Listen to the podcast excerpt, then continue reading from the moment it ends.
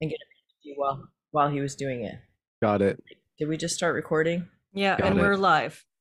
Oh, bummer. Okay. The whole intro about Rick Doblin and MAPS, which is well, the Multidisciplinary Association for Psychedelic Studies. I, that's I mean it's good. Well, let's let's go back into it. Um, so today, uh, welcome to Solid Ground live stream, Monday, May eighth, and our topic today we're talking about woke psychedelics. What is it? Queering psychedelics, and what that means, and and and uh, Jody's got some interesting stuff. Do you want to do an intro to Solid Ground first, Jody? Or do you want to just leap into Oh into gosh, it? Solid Ground. Yeah, I'll just do it off the seat of my pants. So Solid Ground is a community, a peer-to-peer support community. It is not psychotherapy, it is not legal advice, but it is just ordinary citizens coming together and talking to each other about their experiences with woke ideology and or covid mandates and authoritarianism in general. And uh, there are four peer facilitators that run four groups per week. And you can come and meet other people who have concerns about critical social justice and or covid mandates because i believe i and the other facilitators believe that that is the most powerful thing we can do is help people find each other because um, part of the goal is to separate us and so yeah if you join us you could just go to solidgroundsupport.com solidgroundsupport.com and there will be instructions there for how to join it's five dollars a month and you can come to as many meetings as you want or as few meetings as you want that's it That's awesome. Yeah, great. Now, you were just talking, we were talking about maps and what that is. And I think the first thing I thought when I heard that was the minor attracted person thing, but it's actually a psychedelic uh, organization of some kind. What's the acronym stand for? again? yeah i'll say it again it's the um, multidisciplinary association for psychedelic studies That's an unfortunate crossover, that acronym. I mean, well i, I think the the psychedelic the map one- is not the territory, Leslie. well, you know, this is kind of it's interesting. It's like this queer theory is kind of getting into everything, and this just seems to be one more area. So it's every every um, every discipline seems to have a little bit of this right now to some extent, but this one seems particularly insidious. And so, Jody, what what brought this to your attention?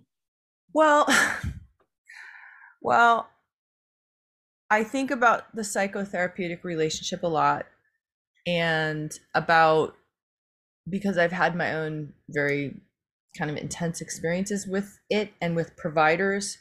And I think about the power dynamic mm. and how one person is being paid to facilitate the therapy of another person and there you have different roles like one person doesn't talk so much about themselves and the other person does and like there's there could be transference and all these things happen behind a closed door and so the potential for healing is very very great but so too is the potential for abuse. And so that's why it's partially why we started solid ground was um and and leslie you made your video like on the fact that now this relationship which is already has the potential for abuse is now being infiltrated with this ideology in which psychotherapists are being instructed to educate their patients that the trauma they've experiences or the things they've come into therapy for are actually influenced by these greater systems of power and privilege. And even if the patient doesn't agree like that the therapist is being told you know you well you know to condescend and say well yes actually that's not true. Your trauma isn't as great as you think because you're white or your trauma is actually a lot worse than you think because you're not white.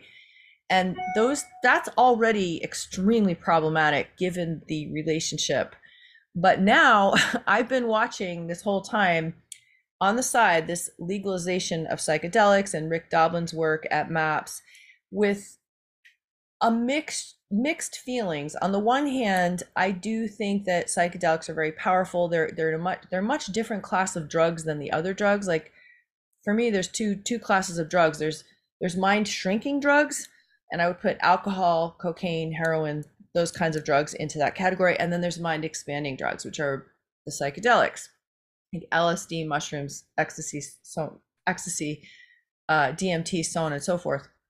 And so I've been watching with great interest Rick Doblin's work in tr- doing um, trying to legalize psychedelics for research and the the broader legalization movement in general. Here in Northampton, plant medicine has been decriminalized, so people can grow and actually, I think, even disseminate mushrooms. I'm not a lawyer, but mushrooms are considered plant medicine and that that's a very powerful we can get into the history of psychedelics and why they were even made why they were even criminalized in the first place um, just because they're so powerful so i've been watching with great interest this movement to legalize with great concern. And never mind the woke stuff. Like i've always been very very concerned about somebody feeling i can understand the need to have a guide or a trip sitter but um, now this movement to professionalize psychedelics and the use and for people that you can't just call up um, a friend or this underground guide that you've heard word of mouth and that's going to come and help you have your experience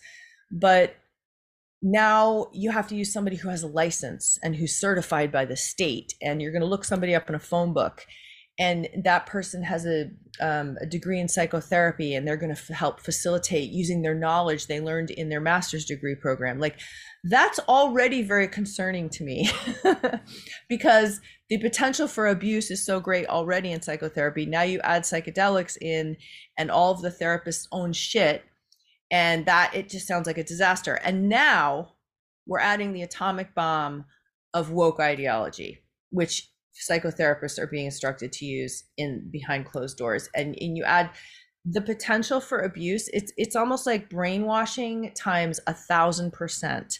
Anybody who's ever done psychedelics knows the state power part of their power is that it puts you in a very um malleable. i think at their malleable yeah or suggestible. You, you basically have the ego of a three-year-old which is to say you don't have an ego right? Like if, if you're ingesting large amounts like you're very suggestible you're very open and that's part of the power of psychedelics is you you can you can connect very easily to source or god or the universe or whatever it is that it's a very spiritual experience. So to be in that kind of state in the hands of a guide who has gone to school to get a master's degree in psychotherapy and is infiltrate is now infiltrated with all this woke stuff to now be in a room with that person and to have them in basically it's like open mind insert insert indoctrination here closed mind. I am appalled. I'm completely appalled. I've been well, watching things happen and i'm terrified have there been any studies or do we have any like evidence of this happening or what what to what extent a um, substance such as some sort of psychedelic substance does open you up to actual brainwashing? Is there research? Have you gone into all that CIA stuff to see to what extent it actually works or not? Because if the ideas are bad maybe they just kind of like just poop them out the next day like some sort of brain fart or something right? I don't know, Do know that they there... stick isn't there a lot of CIA stuff from the 60s? Isn't that partially why they were banned because because they were so powerful? Well, they were trying to use. Know. I should have looked it up. I edited a book on mushrooms. I just like maybe in 2004, and I should have looked at my notes before then. But I don't know. I don't know if they were trying to do it for mind control. I don't know how successful they were, but I think the whole notion that one was doing that at all was, you know, like this is a bad idea. I do wonder if the substances wouldn't allow it. Like that's getting a little woo out there, but I do wonder if you're on a journey and there's some integrity to the journey that it it but that's you, hmm. we want to test it, right? or something. That's interesting. Hmm. I just I have a curiosity about that. Like I wonder if you know somehow your your higher whatever would. But this is such speculation on my part. Jody, when did you dose? Are you like uh, 20, 30 minutes ago? Like when is I it going to hit? Yeah, can, it was literally, literally just, like 45 minutes ago. Okay, why don't we do a I'm, struggle I'm on the come up right now. Let's do a struggle session and see see what happens on the other end of it. well, in terms Jody, of, of research on changing minds, you know, they they have shown that um, giving psychedelics to terminally ill people can really help them to come to terms with their death and it can make long lasting changes in people's lives if they've been depressed. So it really does seem to have the power, or these these these chemicals or, or drugs do seem to have the power to make long lasting change in people's attitudes and and feelings. And and what you said jody is spot on about therapy because it's really been turned into a profession of activists who are are trained to get people to change the way that they interact with the world and see the world. It's not about helping that individual find their own change, their own path. It's about, you know, remaking people in this social justice sort of cookie cutter mindset. So I it, it I, I spoke with a, um, a counselor recently who had done this training, the MAPS training, and had I was really surprised to hear how woke it was.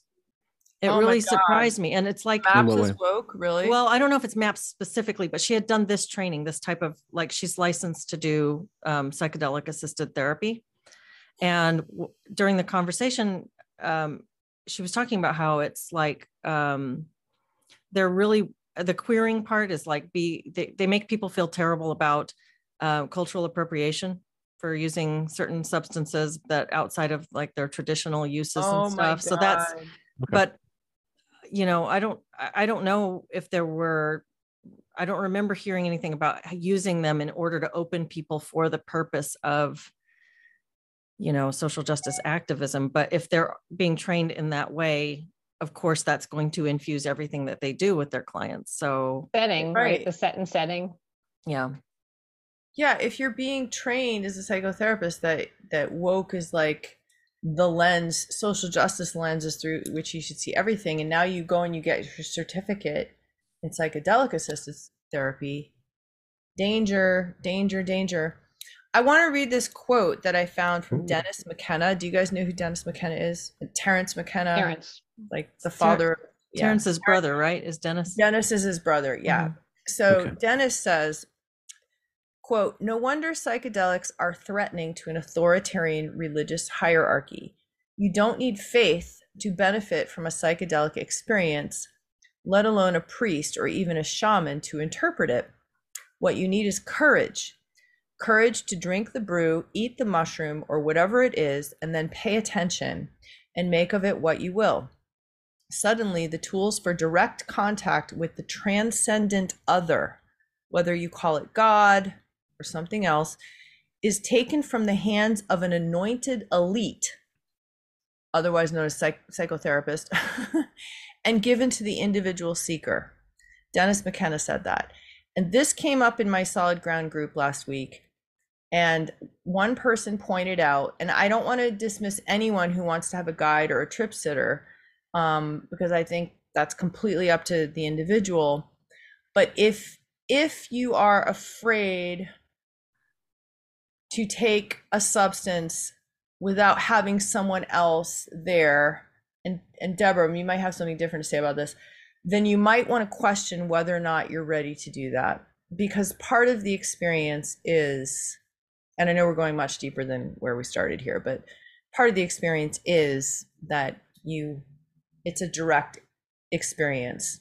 And then i mean what what happened with the native mexicans was that you know the spaniards came in and said you have to stop doing these mushroom ceremonies because the catholic church is the only intermediary between you and Hmm. god this has been happening for There was a bunch of human sacrifice too. Just the, the, the whole there was a big cultural shift in that whole thing. So, so it wasn't just the mushrooms that were outlawed. Like, what's the, the Aztecs? I don't know, somewhere back there. But okay, so so you bring up a good question. To what to what degree do we need some sort of mentorship or expertise, and to what degree do we lose out if we just say, you know, I'm gonna I'm gonna go on my own way? I mean, is there not a transmute uh, tra- transportation of knowledge of you know ancestor expertise? i there? Think how, there do- do we how do we I think- balance the need for a mentor, Yeah. somebody that's greater than me, with my own agency, my own exploration?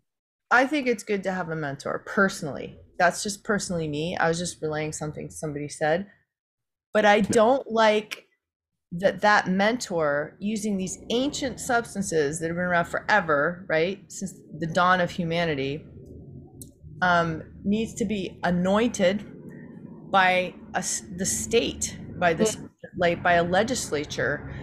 You know what I mean? Like people know how to people there are experienced people who know how to do this you just need to find them and that's part of the journey that's just You want the real lineage, you want the real lineage, right? And not this sort of like administrative, bureaucratic, i'm got the stamp now, right? You really have it coming down from, you know, passed on from families or this wisdom, you know, from an authentic place, it sounds like. But how, how do you contact somebody with true expertise in a world filled with strangers? Doesn't the bureaucracy come in because there's so many people? We need to like very efficiently. Yeah, we, we need to like efficiently, the record labels, right? yeah, we need to efficiently understand if somebody's you know on board or not on board, and you know. So I understand the need for those things, but without those things, without those regulatory bodies, without that stamp of approval, without accreditation, how do you know you can trust this person? I guess you have to look at their CV or something. They have to have a reputation, right? You have to talk to them. Like, how much do you trust yourself? I guess, right? And how much do you want to do this? I mean, some people. I mean, I don't know if you wake up and you decide I want to do LSD tomorrow, and you you start going calling people on the phone. Like, it feels like maybe maybe you should take a couple years to and make this your purpose for the next couple years that you're going to find that person. And and See, really like that's a whole different kind of feeling than just like i'm going to look on the internet and find somebody to help me do lsd tomorrow. Like, that's a whole different experience than taking two years to kind of get the word out and wait and and meet people and then meet somebody else. Okay, and, when's the last time you waited two years to take a psychedelic drug? they're either there on the porch with you or they're not. assuming a certain no maturity. Yeah, I mean, to some extent, the the where people don't have their own maturity, it might be the anointed person that can weed them out and go, um, "I don't think you should be doing this, even though you think you should." So, yeah. Uh, so, Deborah, you mentioned something called set and setting. Can we pretend that we don't know what we're talking about here? At least th- that I don't know what we're talking about here, and and let's set, set up a is... proper, like a proper conceptualization of this thing we call a trip.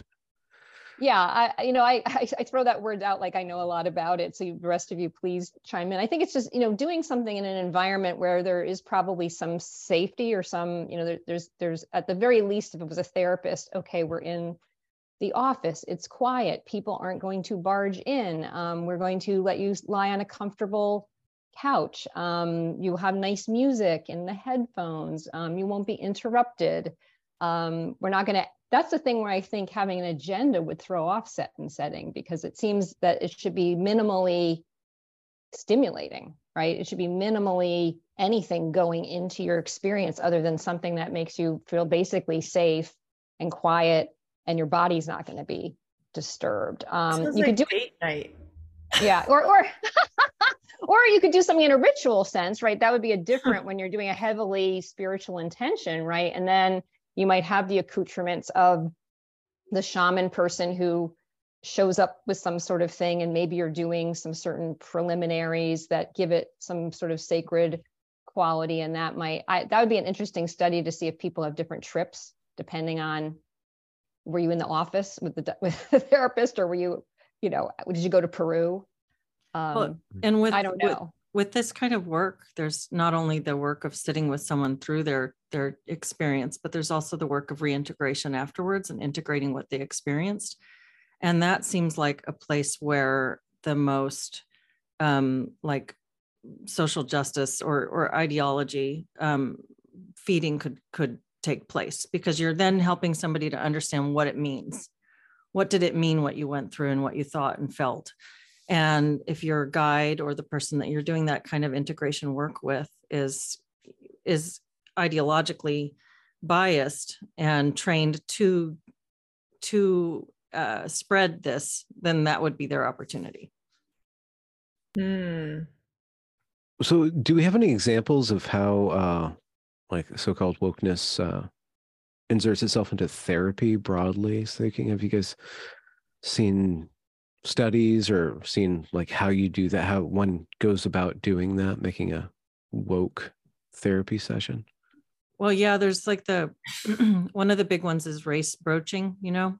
Race Talking, broaching. Mm-hmm. yeah it's okay. this this idea where you talk to your client about race. You're supposed to do this you know, when I was in graduate school, we were trained to do this early on. Like when you're mm-hmm. first in the first session or two, you're supposed to talk to them about their race, what it means. And this is like right off the bat, it's almost like intake work with this person is what what is your what was your racial identity development like?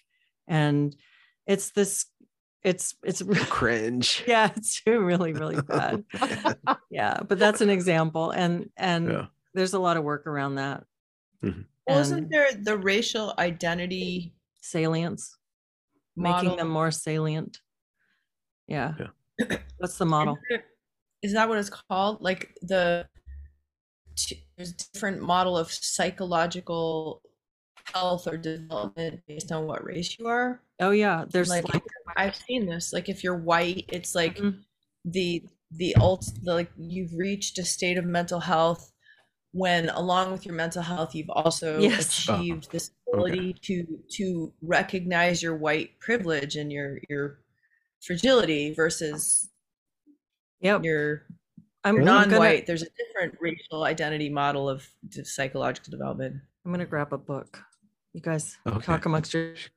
she's grabbing and books. then you know I heard um somebody saying I think it was Jen about how maybe I shouldn't repeat the story, but basically I'll be very general. It was a story about somebody went to therapy for trauma, and it was a very very horrific trauma, interpersonal trauma, and the therapist informed the person that their trauma wasn't as bad as they felt or believed it, it was because they're white and that was that's basically a in my book a re-trauma it's basically complete invalidation yeah that's right and there are like so, all these different models of racial identity development and what it means to be a white person going through the stages of uh-huh. coming to terms with race according to these wow. things this is who a, made these things up well, this guy in part. This is Derald Wing Sue. we did. And David yeah, Sue. he did. This guy. This is the Human textbook. yeah, this was a textbook used in my counseling program, and it's crazy. Or it's going to take me a minute to find this, but I'll find it. I'll come back in. I don't imagine this has been uh, empirically tested either, right? Oh, and there's nothing empirical about any of it. It's, it's not. Yeah. It's, yeah. It's come on, Deborah. I know. Well, I am saying the obvious. I'm saying the obvious. Yeah. Empiricism. Yeah. Well, so if if it's if it's just made up, right? If if these like stages of racial development are made up, and you try to implant them into somebody's imagination, like, are they going to stand up?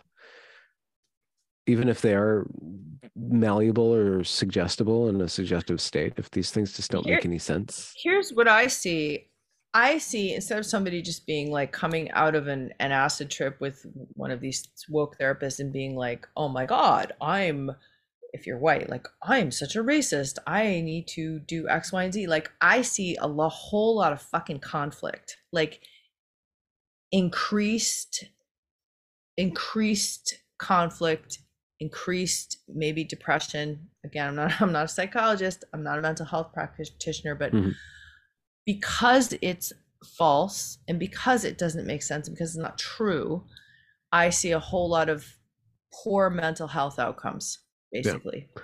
Well, you brought up Oh, Leslie, are you gonna you're gonna break us down? Can you can you describe my where I am at in my racial reckoning uh, quotient?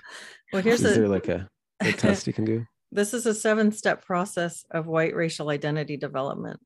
It's uh, oh. white Americans go through this apparently. Do we start as Nazis or do we end up as Nazis? In what direction are we walking on this? It says we encourage whites to use this information to explore themselves as racial cultural beings and to think about their implications for work with culturally diverse clients. Number one is the naivete phase. This phase is relatively neutral with respect to racial cultural differences. Its length is brief and it's marked by naive curiosity about race.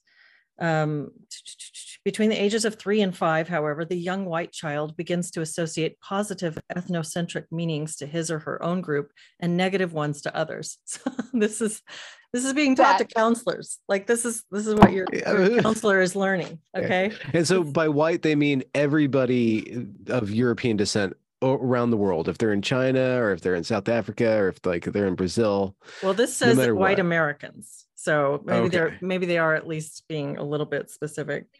Okay. Like Puerto Rican Jew, would that be like white? white enough? Whitish. Oh. Whitish. Whitish. White adjacent. Yeah. Um, and then they have like these little terrible vignettes that are. I'm not even going to read this. Oh, like anecdotes. Yeah. Vignettes? Like I, my my child was sitting down on a park bench. and- Okay, I will read it because it's just awful. Okay, this the following passage describes one of the insidious processes of socialization that leads to propelling the child into the conformity stage. Okay. It was a late summer afternoon. A group of white neighborhood mothers, obviously friends, had brought their four and five year olds to the local McDonald's for a snack and to play on the swings and slides provided by the restaurant. They were all seated at a table watching their sons and daughters run about the play area. In one corner of the yard sat a small black child pushing a red truck along the grass. One of the white girls from the group approached the black boy and they started a conversation. During that instant, the mother of the girl exchanged quick glances with the other mothers who nodded knowingly. She rose from the table, walked over to the two, spoke to her daughter, and gently pulled her away to join her previous playmates. Within minutes, however, the girl again approached the black boy and both began to play with the truck. At that point, all the mothers rose from the table and loudly exclaimed to their children, It's time to go now.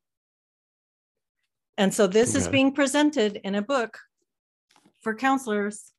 Okay, but It pisses me off. This pisses me off so much. okay, like yeah, this but is normal. This is supposed to be like every white family does this with their kids. Okay, but but there's more than one interpretation of that event. Like, what was the where was the parents of this child, this black child? Like, what were the interactions with that? And did somebody just make up this story, or was this caught yeah, on camera? it's just made up. It's Sue. Oh. Derald Wing Sue. He just makes up these stupid anecdotes and puts them all in his book. And then you're supposed to think, oh wow, white people really suck.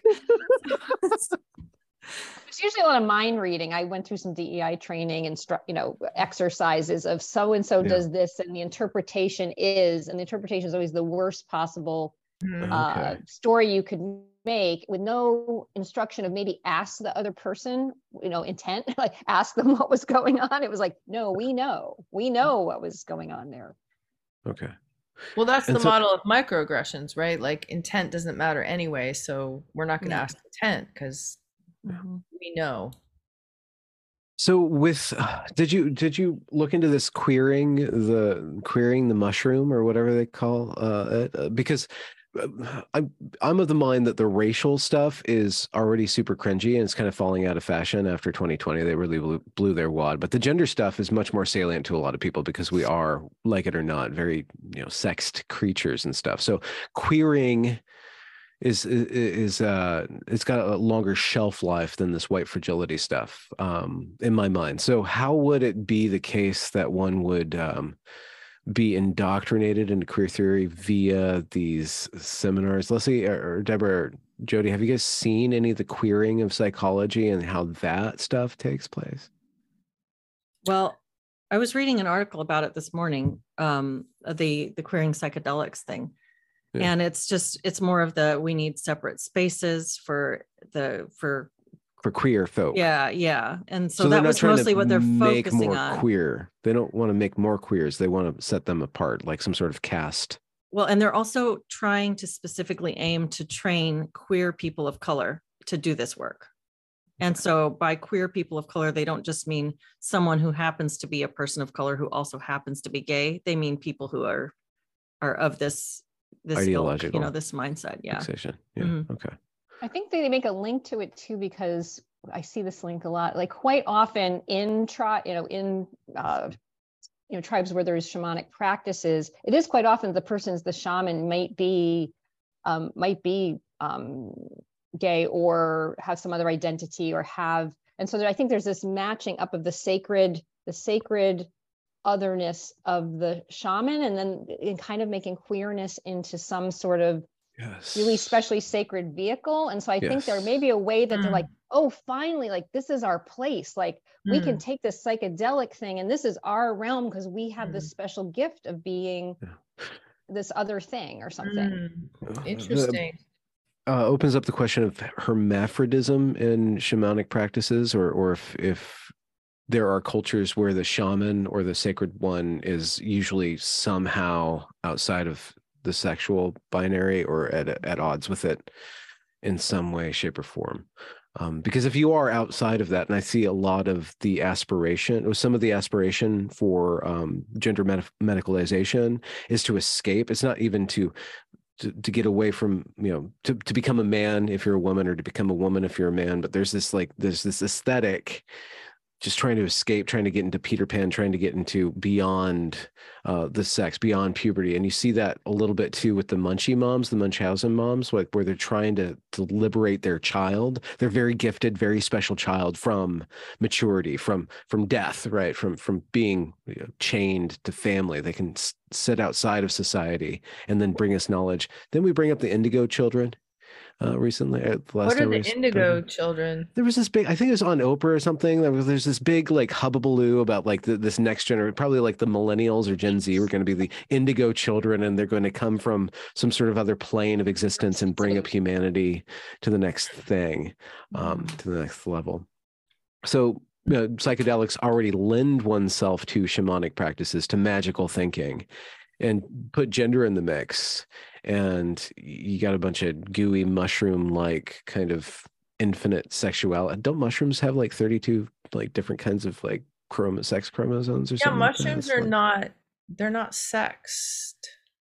They're Mm. not even plants, really. They're fruiting bodies of Ooh, mycelium. oh. Yeah. yeah, they're mycelium. Okay They're not. They're. They are kind of outside. this got really sensual really quick fruiting bodies That- well, that's Oh, what that's what the mushroom is. It's okay. The mycelium is actually the that Sounds really queer. people's- Yeah, there's mycelial networks all underground. There's so much mycelium underneath of us. In fact, I think Hmm. the biggest living Yeah. creature on the planet is a fungus in Oregon. Is that right? it, it- yeah it's, it ties this aspen Mm, forest together yeah. something right Yeah, they, and talking this is how the trees communicate too. Trees actually communicate to each other through mycelium. yeah. A lot of networks. people speculate that's the mushroom. Is that like the mushroom? We call it the the fruiting body is just Mm. like a, a very temporary small part of Mhm, the actual mushroom. Is the mycelium is the the thing, mhm. Yeah, and it's neither animal nor plant. It's its own thing. and it, it breathes oxygen, not carbon dioxide. oh Mhm. I didn't know that part. That's interesting. Yeah, so it's not a it's not a plant. It's different. There's a sweet think- movie Paul Stamets has on Netflix Oh, on yeah. mushrooms. Have you seen it? Yeah. Fantastic fungi, Yeah. Is fungi, or whatever. fantastic fungi facts you want to drop deborah I'm not remembering it. I'm just remembering all the pretty, all the sprouting. It's beautiful. it's really pretty. Yeah. Hmm. Lots of time lapse um, photography. So you can watch them, watch the mushrooms go through all the stages of development. I am trying to remember that there are some substances that people talk about having more of a masculine quality and a fe- like ayahuasca people tend to say that they have way more of the feminine and it feels like a feminine spirit. And I don't know if it's peyote or what feels more masculine, but it feels like the journey are different. I don't know because like- I haven't done them. Hmm. Or like LSD and mushrooms. A lot of people LSD feels more masculine versus the or more mental feel was more per- feminine. Or, Or or digital versus analog. Mm. More oh gosh, ketamine was so digital versus oh to me. I yeah okay let's is a let's do the part of the show where we all get into our trips well, Yeah. I didn't I didn't take ketamine recreationally. I had it injected by into accident, right? well, I was I was in the I hospital. didn't inhale. Yeah. No, no, I was in the hospital and it was given to me as a as a painkiller because I was in a lot of pain and painkillers weren't weren't um, doing the trick. And so the nurse came in and just shot me with ketamine. Didn't really prepare me for what that was going to be, and I, uh, it was like the most terrifying five minutes of my entire life. It was so scary, and it was everything was squares. It was these boxes, and I, it was this bizarre experience. I thought I was dead, and um, afterwards i told the nurse that i was that i had trauma bonded to her it was like this stockholm syndrome thing where she was this evil horrible person and now i wanted her to be my friend it was a bizarre experience how did you guys work that relationship out did she just kind of ghost you uh, she was a, a real jerk but i like i it was I had a real weird um like Huh. desire to be connected to her after That's a good example. yeah, there you very- go. Of like Huh. what could happen. What could I go mean, she had been horrible. She'd been such a jerk the whole time. And um, yeah, bad, bad nurse. And then even up to injecting me with a substance that she didn't tell me about until I was already tripping on it. Um, but I hmm. afterwards I was like, can we be friends? it's hmm. very weird. Hmm. I'm sorry that happened to you. Thanks. I don't know how people get I, I I don't get how ketamine is a useful substance after that, but I guess it, it must be because it's Well, being it's used an really widely. anesthetic. Using it. It's mm-hmm. an Love it, anesthetic.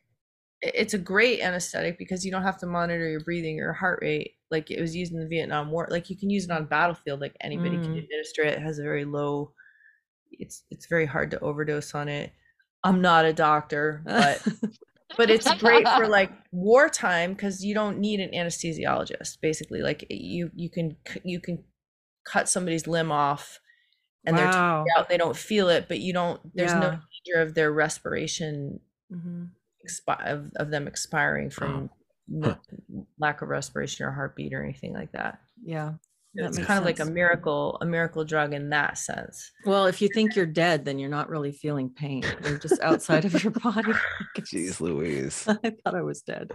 So so Leslie, in the wake of that, do you feel like you were kind of for like a period of like, I don't know, weeks, days, months in a suggest- suggestible state or kind of like popped out of yourself and like having to reconfigure reality after having such a harsh feeling of deadness or square land? Oh, maybe. Um, I think I still am a little bit weird after that. I think yeah. maybe I was so it kind before, of initiated like yeah. a process of like redefining your relationship to reality. Yeah, yeah and i i had aftershocks of it for a long time. I would have just like it was i could close my eyes and kind of go back there and it really had um a, you know uh it it had a profoundly negative effect on me because it made me so much more afraid of death. Mm. it was a it, uh, I mean I mean I, I guess a bad trip you know? So they say those can really stay with you a long you have another I don't know if you want to talk about it here, so forgive me. But didn't you have another experience that had nothing to do with substances, but it was an experience? Was was that before or after this? After ketamine injection. After, yeah, I had actually two. I had okay. I had one that was like I think of it as like a mini epiphany, and then I had a full, what feels like a full epiphany. And I know this sounds really weird, but uh, they were really profound experiences to me, and it was after that, hmm. mm-hmm. and substance free unless you count water. Yeah. Mm-hmm. So it's kind of like and, this. This. Oh, go ahead, Benjamin.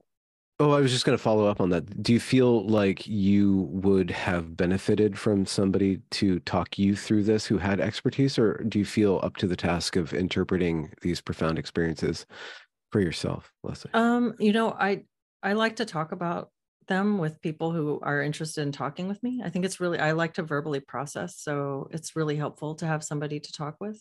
Um, I I kind of I'm kind of with Jodi on it though about whether I'd go to somebody licensed and and hmm. certified. I don't know that that's necessarily the most helpful combination of things for this. So just having good friends is a great way to process stuff like this. And um, hmm. so yes, in a way, does that answer the question? I was just trying to bring it back to the role of mentorship or mm-hmm. uh, malleability maybe, and being able to interpret your own maybe it's more about trust like like or how we interpret trust like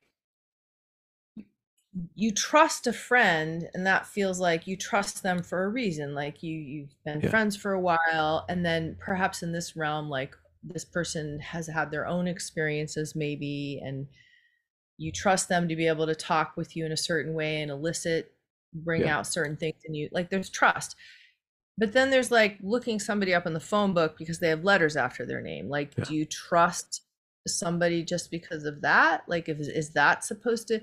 It's almost like we're supposed to trust. That's like the state telling you, oh, you can trust this person because they have. We have, yeah. we have overseen that they deserve these letters after their name, and yeah.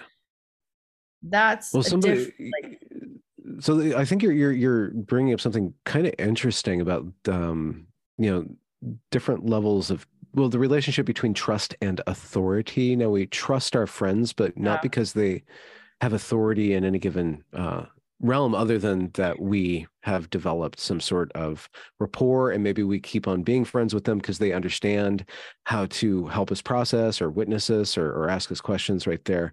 But a doctor a coach a licensed professional counselor or something like that has an authority that's tagged on. And insofar as the regulatory bodies that bestow that authority are corrupt or incorrupt, trustworthy or untrustworthy, then we can trust or not trust the authority um, and then the authoritative figure.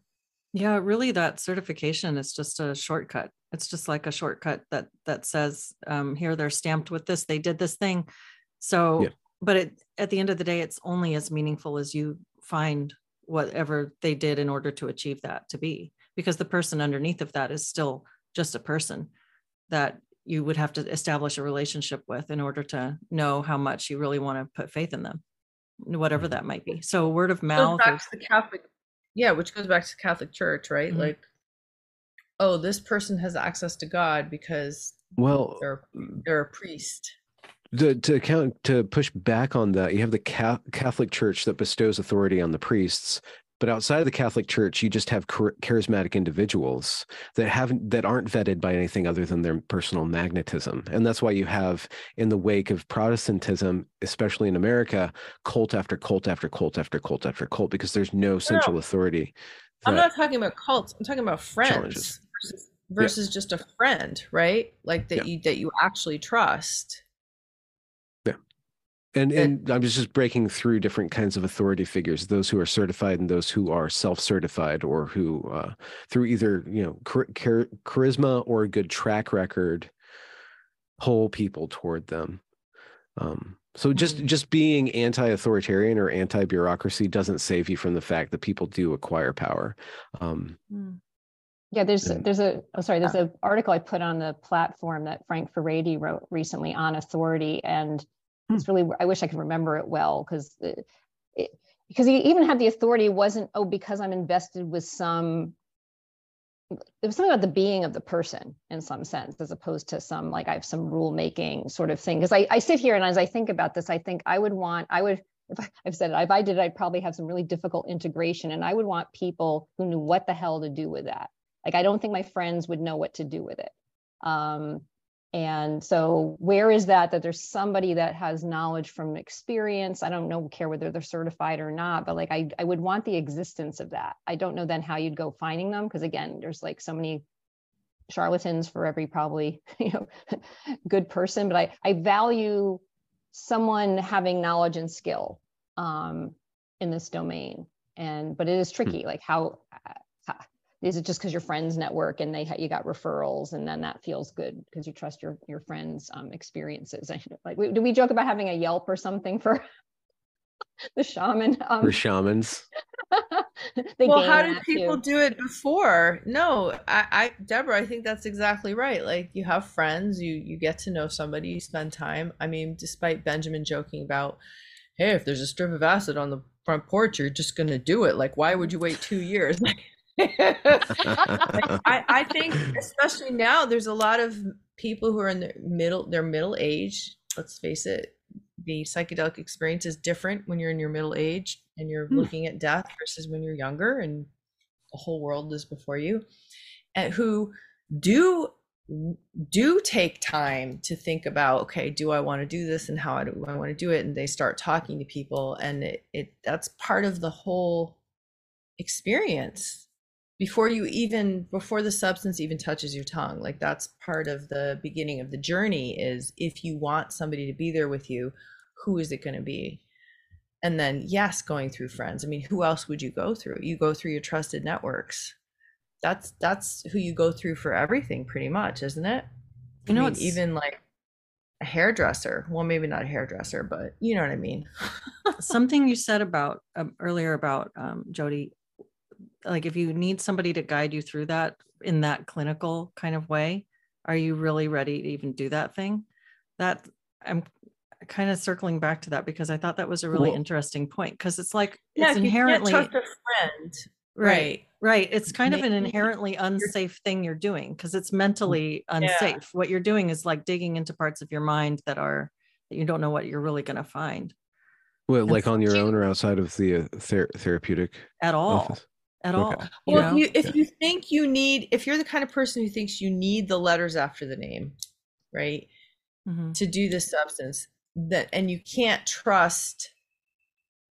It's almost like you can't trust yourself in a way. Well, like if you yeah. think that you need the letters, then then maybe you've got too much trust going I would. I would reverse story. engineer that. Somebody somebody probably goes to the therapist because they have, let's say, just chronic depression and they're trying a therapist, and the therapist says, We can try this substance. So you're not going to the therapist to do the substance, you're going to the therapist for the problem. And so the substance is already always serving the pursuit of solving the problem of depression or quitting smoking or any given thing that the therapist suggests. So it's like it's the difference between trying to find Prozac on the street or going to a doctor and then after he you know he he looks through what you're doing uh, then he prescribes you prozac or going to the doctor and like seeking prozac and then trying to figure out how to game him for the prozac right?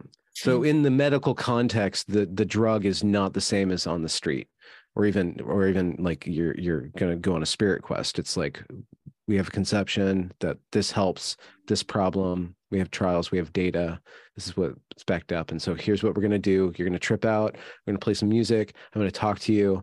I'm going to insert some sort of racial consciousness into you that's going to actually solidify your obedience to to my overlord. And then we're going to go forth and, and you're going to be better and we're going to crush the powers that be or whatever right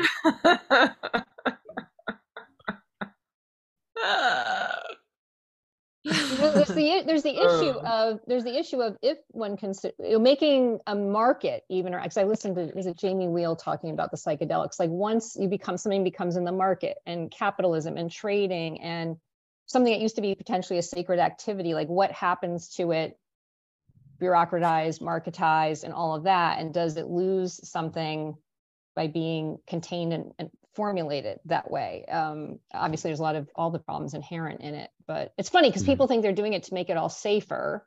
Well, right? it like also destigmatizes. You know, it's it, the destigmatization. I think that would appeal to some people, like you, mm-hmm. like the the middle aged. Well, I guess we're all kind of middle aged now, but um, Not like saying that. that again, Leslie, that but Leslie, that's a good like that gets into this authority thing. Like, yeah, the authority said this is okay. Yes. Versus this is taboo, yeah. so I'm not going to go near. Well, who said well, it's taboo? That's just a story you told yourself from the authority. True. It's right? true, but like, so, how how much have you internalized that story? You know, how much are you a bad person if you do drugs, or if you? But if the doctor gives it to you, are you? A, is this now yeah. just fine? And I feel like that's really prevalent. And so, do you think the world, the uh, Gen Z, would be better off if they were being prescribed LSD rather than testosterone, exogenous hormones? Do you think like there would be a, overall increase or decrease in depression, anxiety, and just microdose instead. Yeah, I would say microdosing. There, they would be better off. Yes, their dysphoria away. I wonder. I wonder if somebody's done research into microdosing and dysphoria, or body dysmorphia, or or uh, gender dysphoria. I wonder to what degree one can align with their sense of reality, their doors of perception, plugging into themselves as a female or male body, can be facilitated by a psychological rather than a well, that kind of research, Benjamin, is not gender affirming and hmm. therefore probably considered transphobic. I'm just guessing. Hmm. Right? We'll see about that. That kind of implies you're exploring versus immediately yeah, yeah, affirming. Yeah, yeah. Right? So it's probably considered. I mean, we should bring it to SEGM or GETA and say, hey, why don't you guys do some psychological or psychedelic uh, trials while you're dealing with. Uh, I mean, I'm sure even WPATH and EPATH, there's enough like. Yeah there's enough well, they, uh, crazies in there that would kind of embrace. Uh, well, now that they've got the queering of everything, I think it would go a different way. You think? Yeah. How long is the shelf life on this queering stuff, on this white fragility, this racial consciousness stuff? Does it really lead to anything other than isolation? Well, Benjamin, that's you brought up earlier about the queering stuff, like we're all sexed bodies. Yeah. Jenny Holland, sorry, just I'm not. she wrote an article recently about how the white fragility stuff, the the the CRT stuff, is only really making major inroads in countries that have prosperity guilt. Thank you, Jenny, for coining that term. Nice. Uh, like the United States or the UK, you know, and like other countries where people have like real problems because they aren't prosperous, like it's not really making inroads. But the tr- the trans stuff, the the the gender ideology stuff, is like everybody is a sexed body. It's like the the original other. Like if you go back to the beginning of time, like male, female, no matter even if the entire tribe was all the same color, like that is the one thing that we are all that affects all of us and so that is a place where major inroads as Jenny would put it, that is the agenda because it affects everybody and you can kind of exploit it no matter what the culture is. Because there's always going to be a difference between those As- two groups. no matter yeah as long, as long as people have uh, what were you saying leslie the other night about um people having sufficient like resources or the certain needs are taken care of uh, you, you don't really i don't see people tripping out about their gender if they're still like trying to struggling to you know get by Like um, Maslow's unless those ideas yeah unless those ideas are kind of in their environment like in like an inner city kind of like the queering uh, the queer people of color are kind of kind of they see a path toward prosperity guild. hierarchy Yeah. So, so well or or, so or they the see it as a way to guild again, like- gain status and power right anyway I really like Jenny. She's really I love her writing. She has a good way of oh my god, things. I do too. She comes up with these terms. Mhm. what's her name again She Jenny Holland. Jenny, Ho- Jenny I would love to talk with her. I enjoyed meeting her in New York. We should have her on the live stream. Oh yeah, let's do. Benjamin, I just went. I was in Northern Ireland a couple weeks ago, and I and Oh. Posie Parker was there, and I saw. I don't know if you know who Posie Parker is. I've been Me? following Posie Parker for a long time. yeah. Wait, did you talk to her? we talk like every three months Oh, okay. Sorry, I don't That's watch the. no it's fine it's fine it's fine Reason. I need to tune in more. I get around. I'm I'm a bit of a I'm a bit of a She's slut in this whole like. She's hot. She's hot stuff. Oh yeah, she's got a great milkshake, man. Brings brings this boy to her yard. I'll tell you that much. she's really I- cool. Anyway, her, I, she was speaking in Northern Ireland in Belfast, and like, of course, I call him Trans Tifa was there, and it Pantifa. all Trans Tifa, yeah. And Jenny, and so Jenny, um, anyway, I went with Jenny, and we had a good time, and yeah, Jenny's an, an amazing writer, very sharp. She's kind of like a, the love child of um, Toby Young. I don't know if you know who that is. He Oh, started. yeah, uh. Free speech. Free Union. Speech Alliance. Yeah, Free Speech Union. Toby Young and Julie Burchill, who's also a, a UK writer, like a rock music critic. Bindel or Burchill? No, not Bindel. Well, maybe that too, but Julie Burchill's more a music a music critic, and she doesn't really she's not really in this sphere that we're in. But Yeah. anyway, mm-hmm. enough about. Anyway, Okay. Jenny was positing that the gender stuff does go beyond the prosperity guilt cultures, uh-huh. and or at least that that's the attempt and that's the agenda is because okay this race stuff isn't going to infiltrate everywhere because people in poor countries have real problems but maybe the gender stuff will maybe we can somehow exploit um, some feelings of resentment i don't know in in maybe a mother who has 15 children and her husband is off having i i don't know like Yeah. but I see how it might be possible, even if you have you're living in a very poor culture, to maybe exploit that difference somehow. So there's there's like national socialism and international socialism, and I'm just I'm just riffing here. The the CRT stuff is very national socialist. If you want to like Im- impose a homogeneity or a new class consciousness or whatever in order to do the whole socialist project of creating a utopia, CRT the race stuff is going to be really uh, very area dependent, whereas the you could probably get closer to a world socialism if you if you attack the gender issue. I don't know. I don't know to what degree the UN. I know they're kind of weird with their whole gender thing and their women's thing and and all this stuff. I don't see. I don't know to what extent the WEF utilizes race consciousness or gender consciousness, but that's kind of a part of it. They're more into uh, like class or a classless society, which is more kind of like a more high brained uh, kind of Marxism. But isn't the um the uh comprehensive sex ed stuff coming straight out of the UN? That's straight from What's the that? UN. The comprehensive sex ed stuff. Like like you get to see a 3D model of everybody's body. No, it's the it's the the sex education that starts in preschool really, and it starts with talking to people about these kind of issues and and bringing up, Yeah.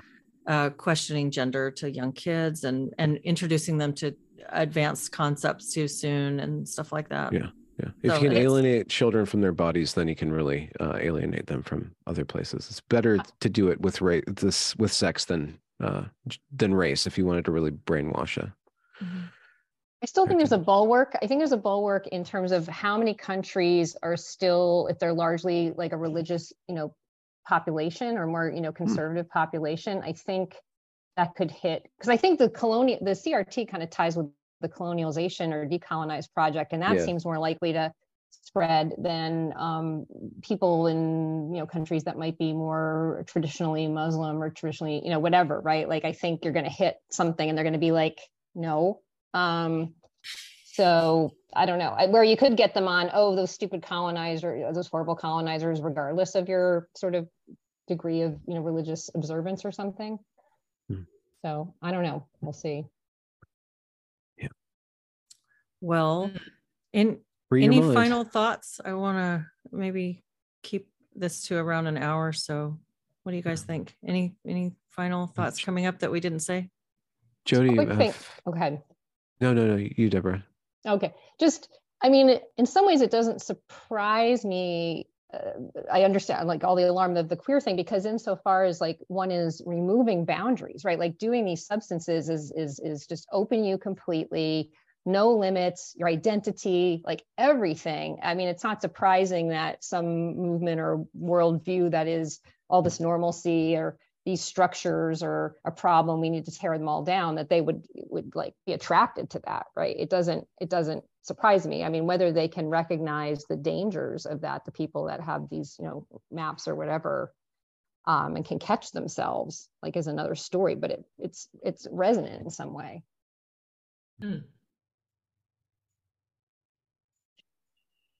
Jodi, you look like you're deep in thought. I want to hear Jodi's best trip.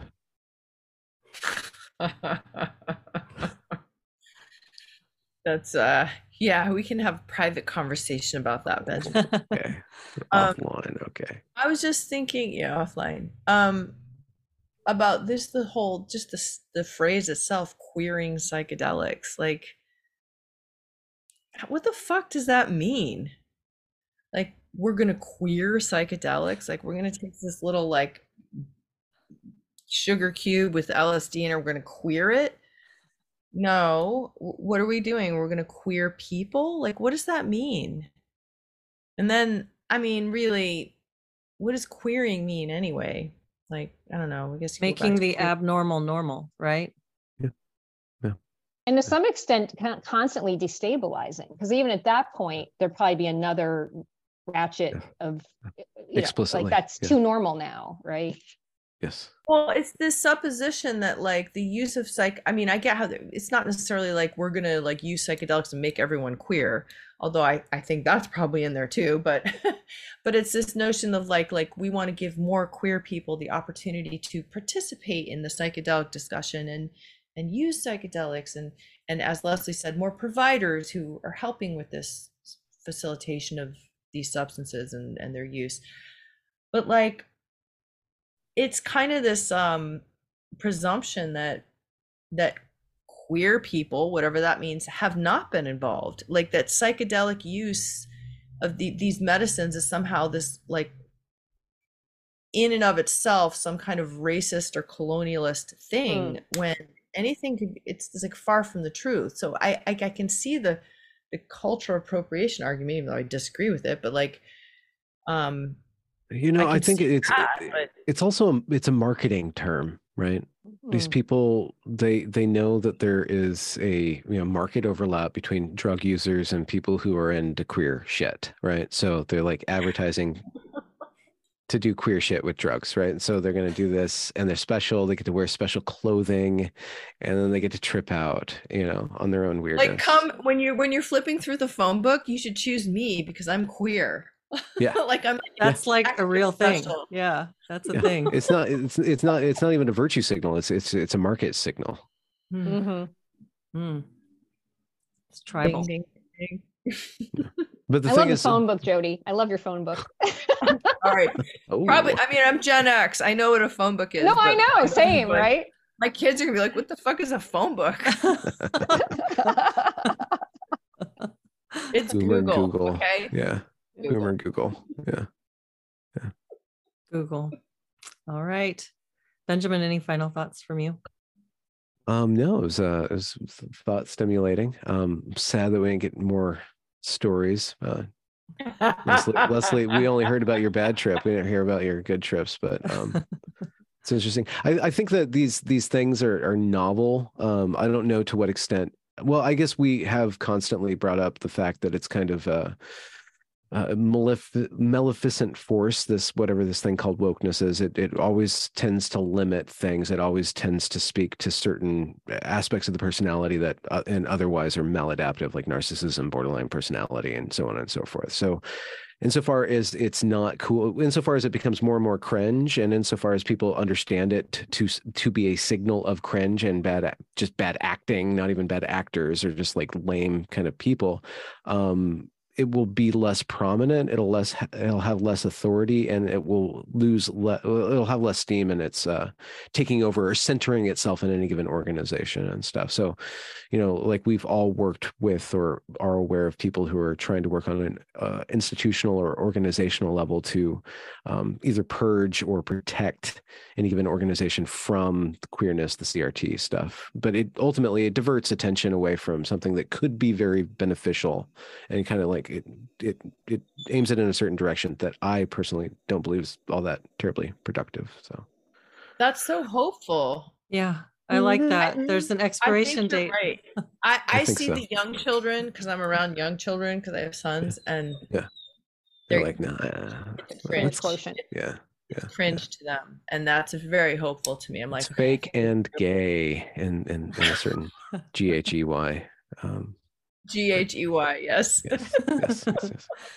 Well, I think we should talk about that next time or soon. We should talk about the expiration date of woke and mm-hmm. what's going to kill it.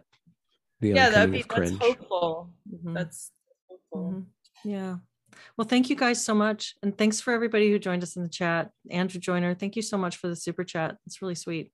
And I hope y'all have a great week. Thanks I'm for joining, Benjamin.